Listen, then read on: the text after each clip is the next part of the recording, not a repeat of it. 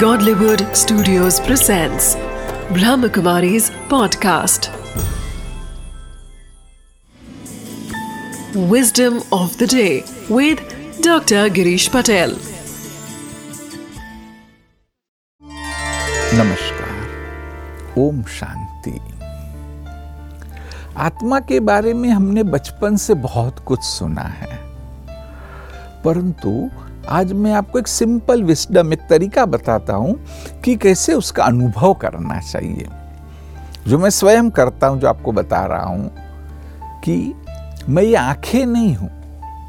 सिर्फ़ आँखों द्वारा तो वो इमेज ब्रेन में जाती है, वो ऑक्सीपिटल कॉर्टेक्स में जाती है और फिर जब आत्मा उसको परसीव करती है, तब मैं देख पाता हूँ। कान सुन नहीं रहे। कान द्वारा तो सिर्फ़ वो वेव्स पहुँचते हैं। जब ब्रेन के उस पार्ट में पहुँचते हैं और आत्मा जब उसको रिसीव करती है, तब वह सुनाई देता है। जो मुझे स्मेल भी आ रही है तो नाक सूंघ नहीं रहा है।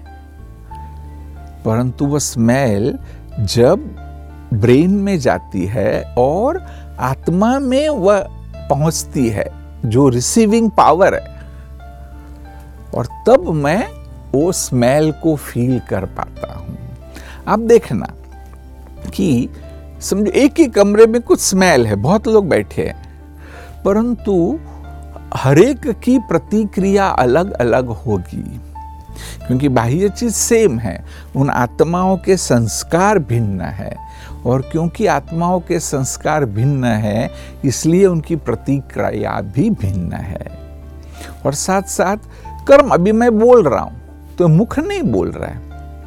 एक्चुअली आत्मा वो ऑर्डर देती है, और जब आत्मा ऑर्डर देती है, तब मुख बोलता है।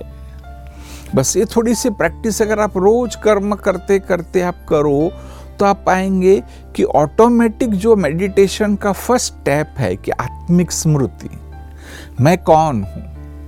और उस स्टेज में स्थित हो जाना। उस स्टेज में स्थित होना आपको बहुत ही सहज हो जाएगा। Om Shanti.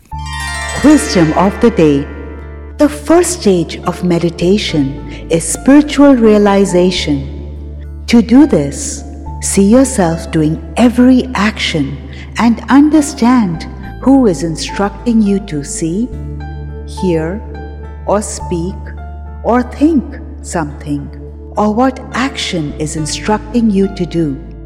When you start seeing the power that makes you do it, there will be attention on yourself every moment, and it will be easy for you to feel spiritual.